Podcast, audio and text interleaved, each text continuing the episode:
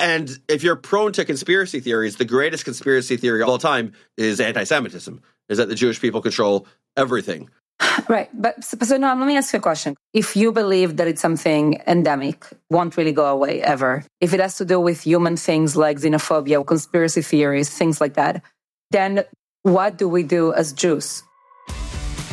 Hey everyone, welcome to Wondering Jews, where we will wonder. Hi, I'm Mijal Bitton. I'm a Jewish spiritual leader, a sociologist, and someone who loves asking questions and having new experiences. And I'm Noam Weissman. I'm an educator and the host of another podcast, Unpacking Israeli History.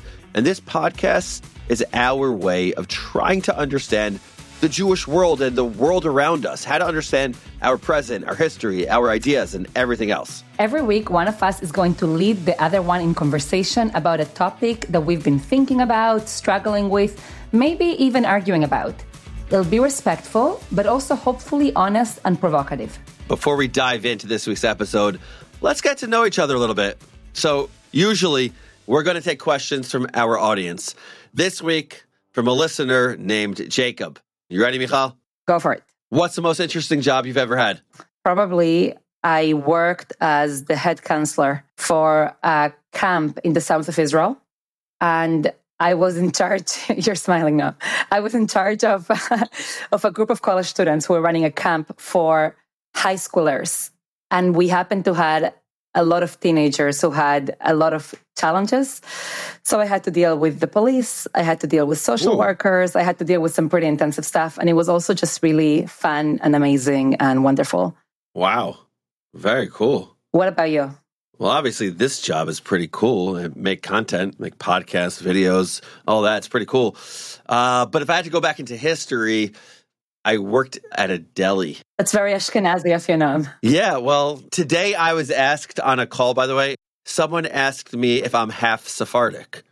And? I, I gave my standard cute answer no, but my palate is. Only half? Your palate is only half Sephardic? No, my, well, I'm willing to entertain some Ashkenazi foods. I, I don't like that the Ashkenazi world has, for some reason, been peppered with this specific dish of gefilte fish. That is not something I ever eat. Neither did I grow up eating that. So, in your job at the deli, was that gefilte fish? No, no gefilte fish. Just delicious meats, like amazing meats.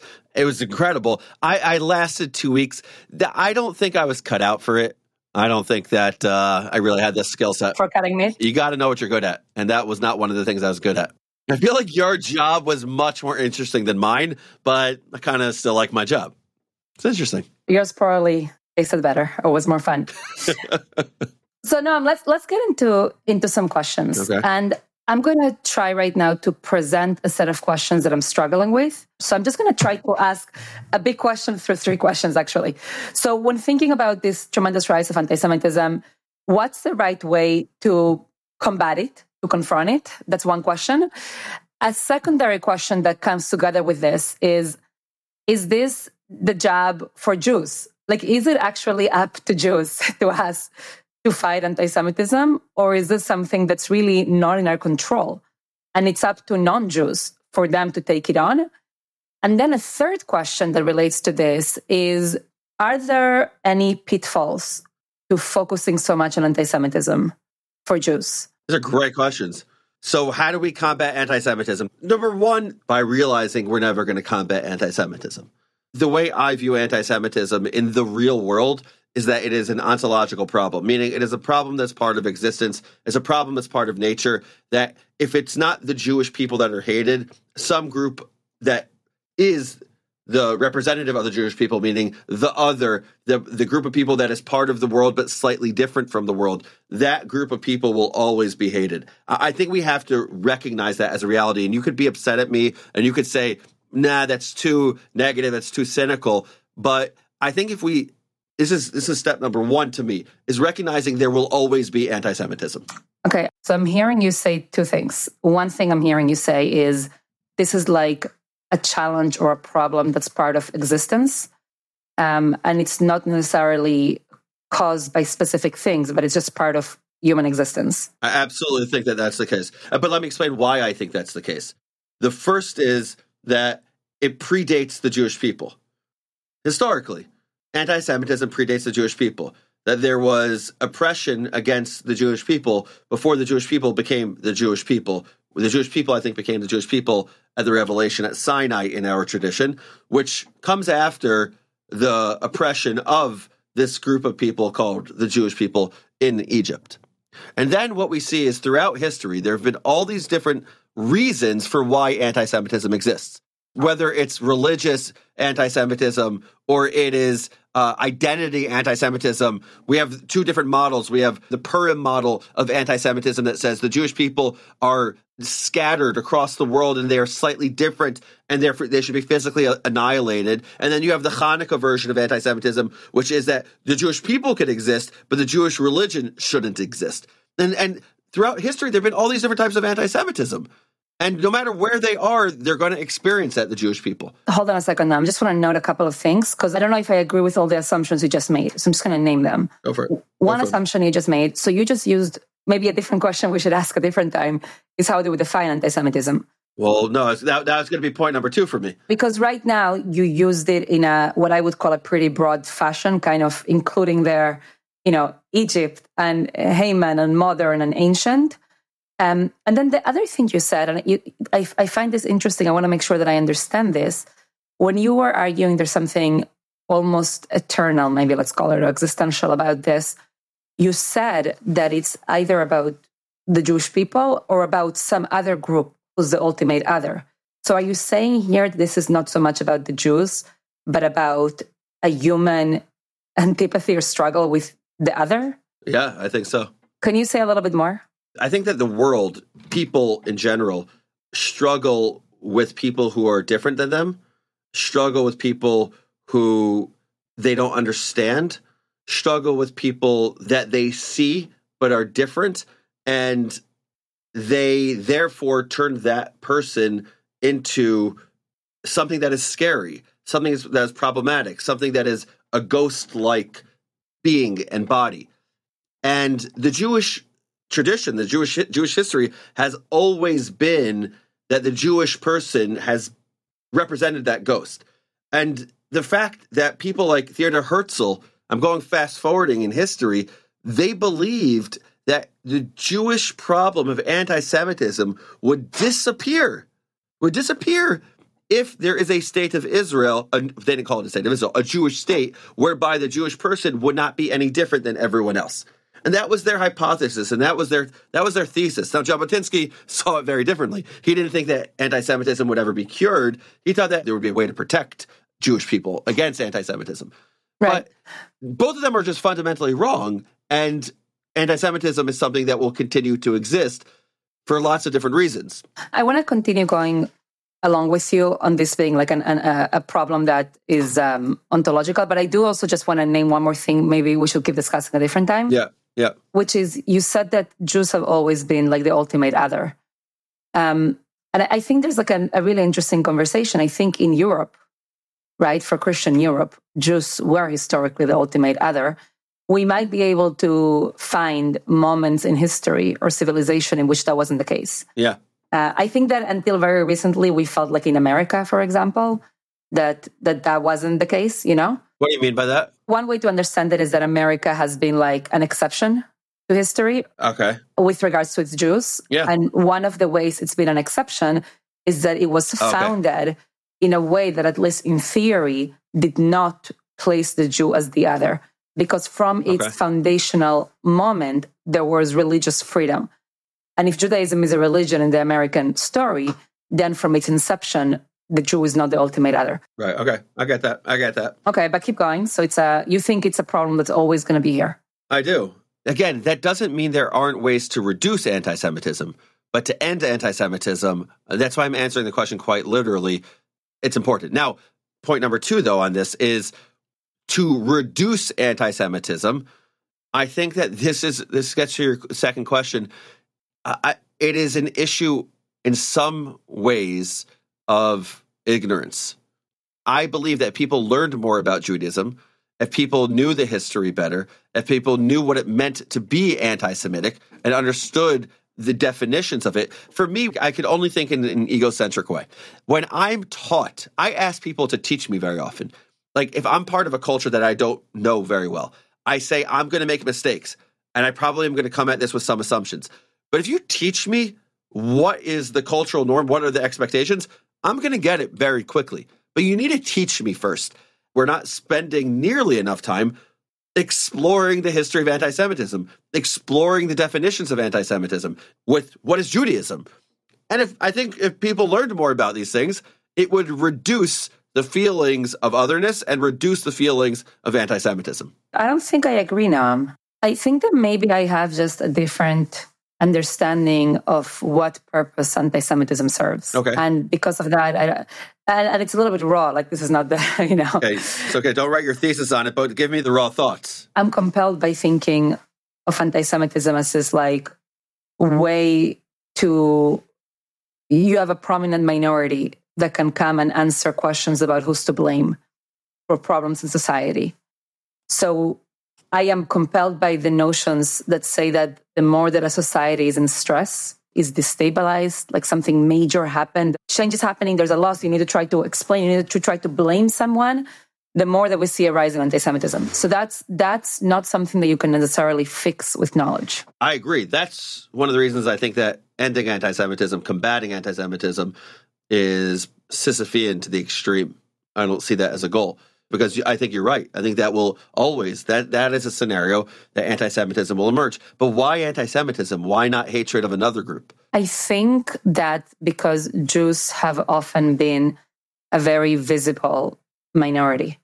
So the fact that you're a minority means that you're small enough that you can serve as like a, a good uh, scapegoat, and the fact that you're visible means that you're prominent enough that you help explain things. You know what I mean? Like um, this is the, in the nature, in the, in the, spiritual DNA of who Jews are, or you can see it almost as um, as what happened throughout history that we developed in a way that we became this very prominent, visible minority, no matter where we went. Very interesting. Can I give you a definition of anti-Semitism that I heard recently that I liked? Okay. I'm going to read it to you, and I want to hear your thoughts on it. Don't, tell me, don't who, tell me who said it. Simpatico. I literally was about to say I'm not going to tell you who said it. okay, good. Okay, good. Here we go. Anti Semitism is the process by which Jews are turned into the Jew, and the Jew becomes the symbol of whatever a given society or civilization regards as its most loathsome qualities. This is a fun game. Guess who? I could play like A, B, C, and D. I'll say names, and you say if this was the person who said it. Here are the names four names. Number one, David Baddiel. Number two, Deborah Lipstadt. Number three, Jonathan Sacks. Number four, Yossi Klein Halevi. Yossi Klein Halevi said this. Boom. Nailed it. Uh, Yossi and I are good friends. I agree with Yossi. I just think this doesn't capture the kind of like common everyday xenophobia, the, the thing you described before, like you're a little bit different. So let's work this out. So if yeah. we have the different theories, like ultimate stranger, most loathsome quality. I also think it's a third thing. It's conspiracy theories. Right. Okay. I think that human beings are prone to conspiracy theories because what we want to do is if we see a big problem, we have to assume that there's a big reason for that problem, as opposed to it's just the problem and I don't have the big explanation to match the big moment. Now, that's an idea from Dan Ariely. And if you're prone to conspiracy theories, the greatest conspiracy theory of all time is anti Semitism, is that the Jewish people control everything. Right. But so now let me ask you a question because we just put a bunch of stuff on the table. Yeah. So does this if if you believe that it's something endemic, won't really go away ever. It could be reduced, but it's not gonna go away. If it has to do with human things like xenophobia, conspiracy theories, things like that, then what do we do as Jews? Do we set for ourselves like the goal to try to reduce it? Do we just say it's up to non-Jews to deal with it? Should this be one of the of the things that we set up ourselves to fight against? One of the things that we do is we support the state of Israel. I think that having the Jewish people defending and standing up for their own sovereignty, their own identity, and their own autonomy, all of that is one way to deal with anti Semitism. Not to end, not to cure, not to protect, but to deal with it and to say, this is us forging our own identity. No, I don't disagree with you, but why do you say that? Yeah. I could play devil's advocate. I'm sure you can. Yeah, there are those who say that actually, if you look at what's happening now with Israel and Zionism, that yeah. support of Israel ends up endangering diaspora Jews. Yeah, I think that is the, the ultimate red herring. I think that's what what keeps on anything that the Jewish people do becomes the reason for anti-Semitism. There's a great rabbi, by the way. His name was Yechiel Yaakov Weinberg in Germany, and he wrote these letters that people found after his death, in which he said there are some times where the Jewish people behave in ways that are untoward and that lead to anti-Semitism. And I have a real problem with that because I think that what it does is it shifts the blame from the culprit to the victim. And I think it's a misunderstanding of where the hatred is coming from. That is not to say that Jewish people shouldn't behave better and more ethically and more morally in general because they should be, but not because somehow believing that if Jewish people do A, B, C, and D, it will lead to lack of hatred from anti Semites who are looking to hate the Jew for whatever reason. Do you disagree with that? Do you think if there was one fewer Bernie Madoff, do you think that it's the case that there would be less anti Semitism, Mijal? So I'm struggling with this question because I think that on the one hand, I find what you're saying compelling, that we shouldn't kind of like blame the victim, right? Their actions for being hated. On the other hand, you can make the case that there's always things that people can do to make things better and sometimes kind of like viewing the world in these ways, right? Like they all hate us forever, no matter what, can stop us from doing things to mitigate the problem. Yeah. So I don't know. For example, I don't know what would happen if certain things were different in Israel. Uh, I'm not talking about the crazies who like you know hate so much, but people right. maybe in the middle. I don't know what would happen if American Jews w- would behave, you know, in, in different. I, I, don't know. I don't know. I think it's. A, I think it's. So you're saying part. you're saying it's very possible that the undecided voter, whatever that means, might look at Israel and the Jewish people more favorably if the position of the Israeli government was different. I do think so. You do think so. I do think so. I think that just the relationship between America and Israel has been harmed in the past few years due to things that could have been avoided. But I think I'm saying something a little bit deeper, Noam, um, which is not only about Israel. I think I'm saying that generally I am nervous or I disagree with the attitude that makes us feel like we have no agency mm. in making things better. That, see, Mijal, I'm going to push you on this now. Let's use racism.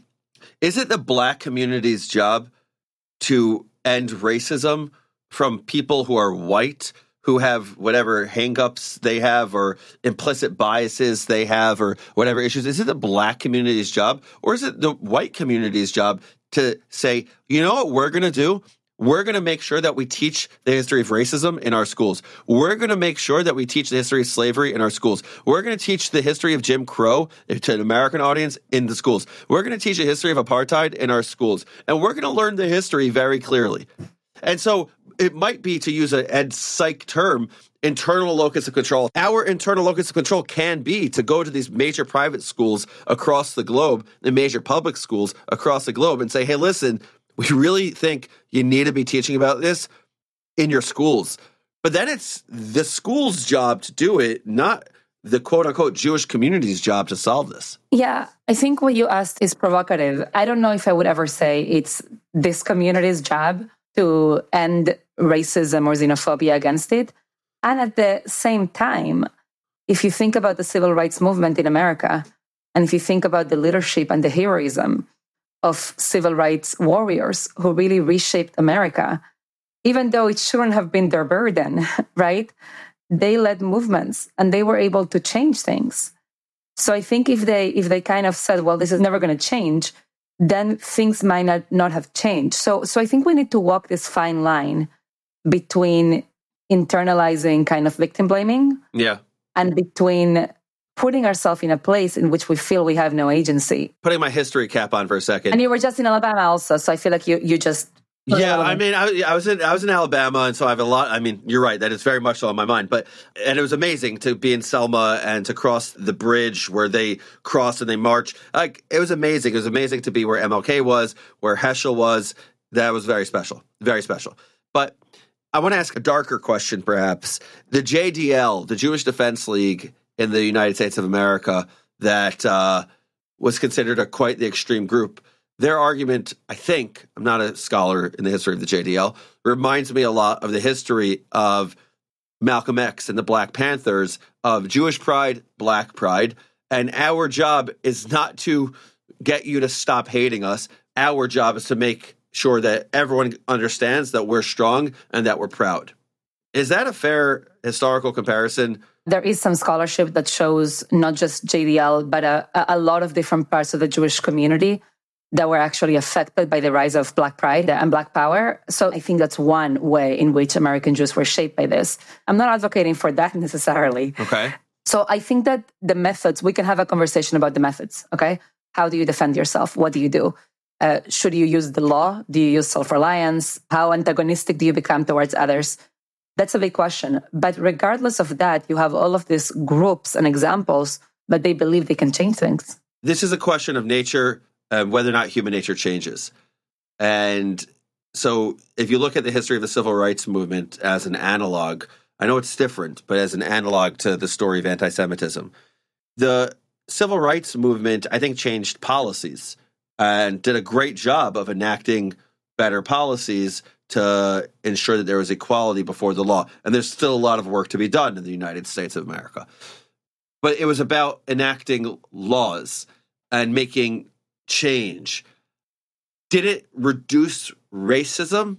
I'm not trying to be provocative for provocative sake. I don't know that it reduced racism. I'm not sure at all.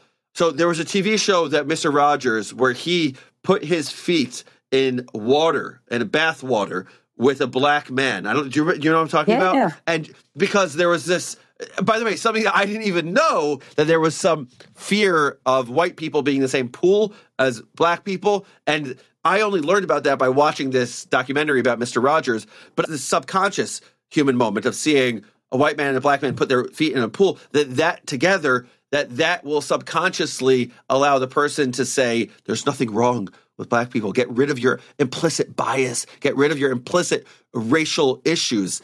That to me is the type of thing that will psychologically reduce racism. And if we're able to do that with anti Semitism, so what does that look like? Spending more time together, working together, accomplishing something together, understanding each other, being at each other's events.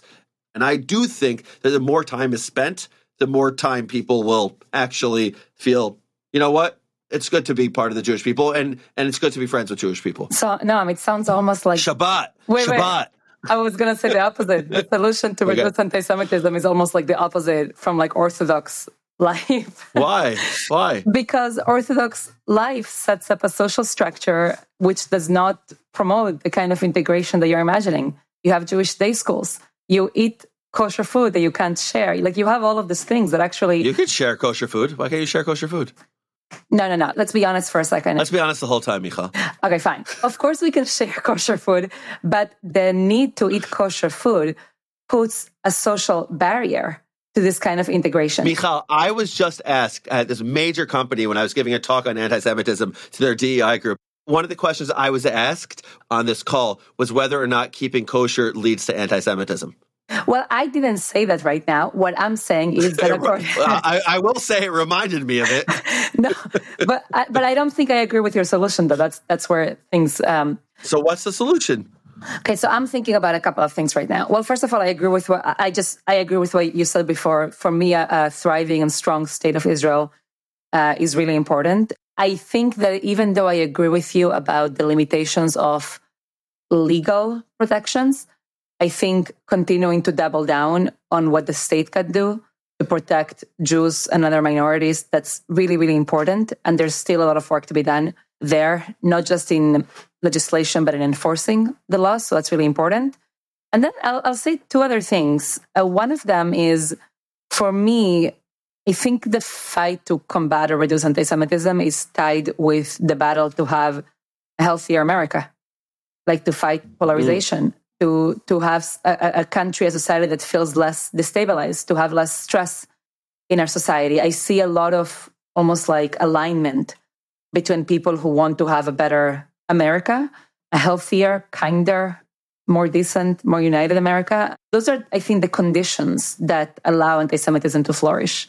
And the last thing I'll say, Noam, I think we both spend a lot of time just working with young Jews. I think that we need to work on our ability to be resilient and to be joyful. You know what I mean? Love just it. to be together. And it's not only about fighting those who hate us. Yeah, of course. Absolutely.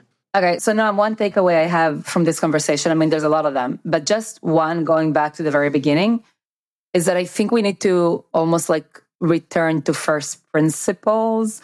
Like we need to understand wh- what anti Semitism is and why it's caused yeah. to kind of figure out what it means to confront it right now.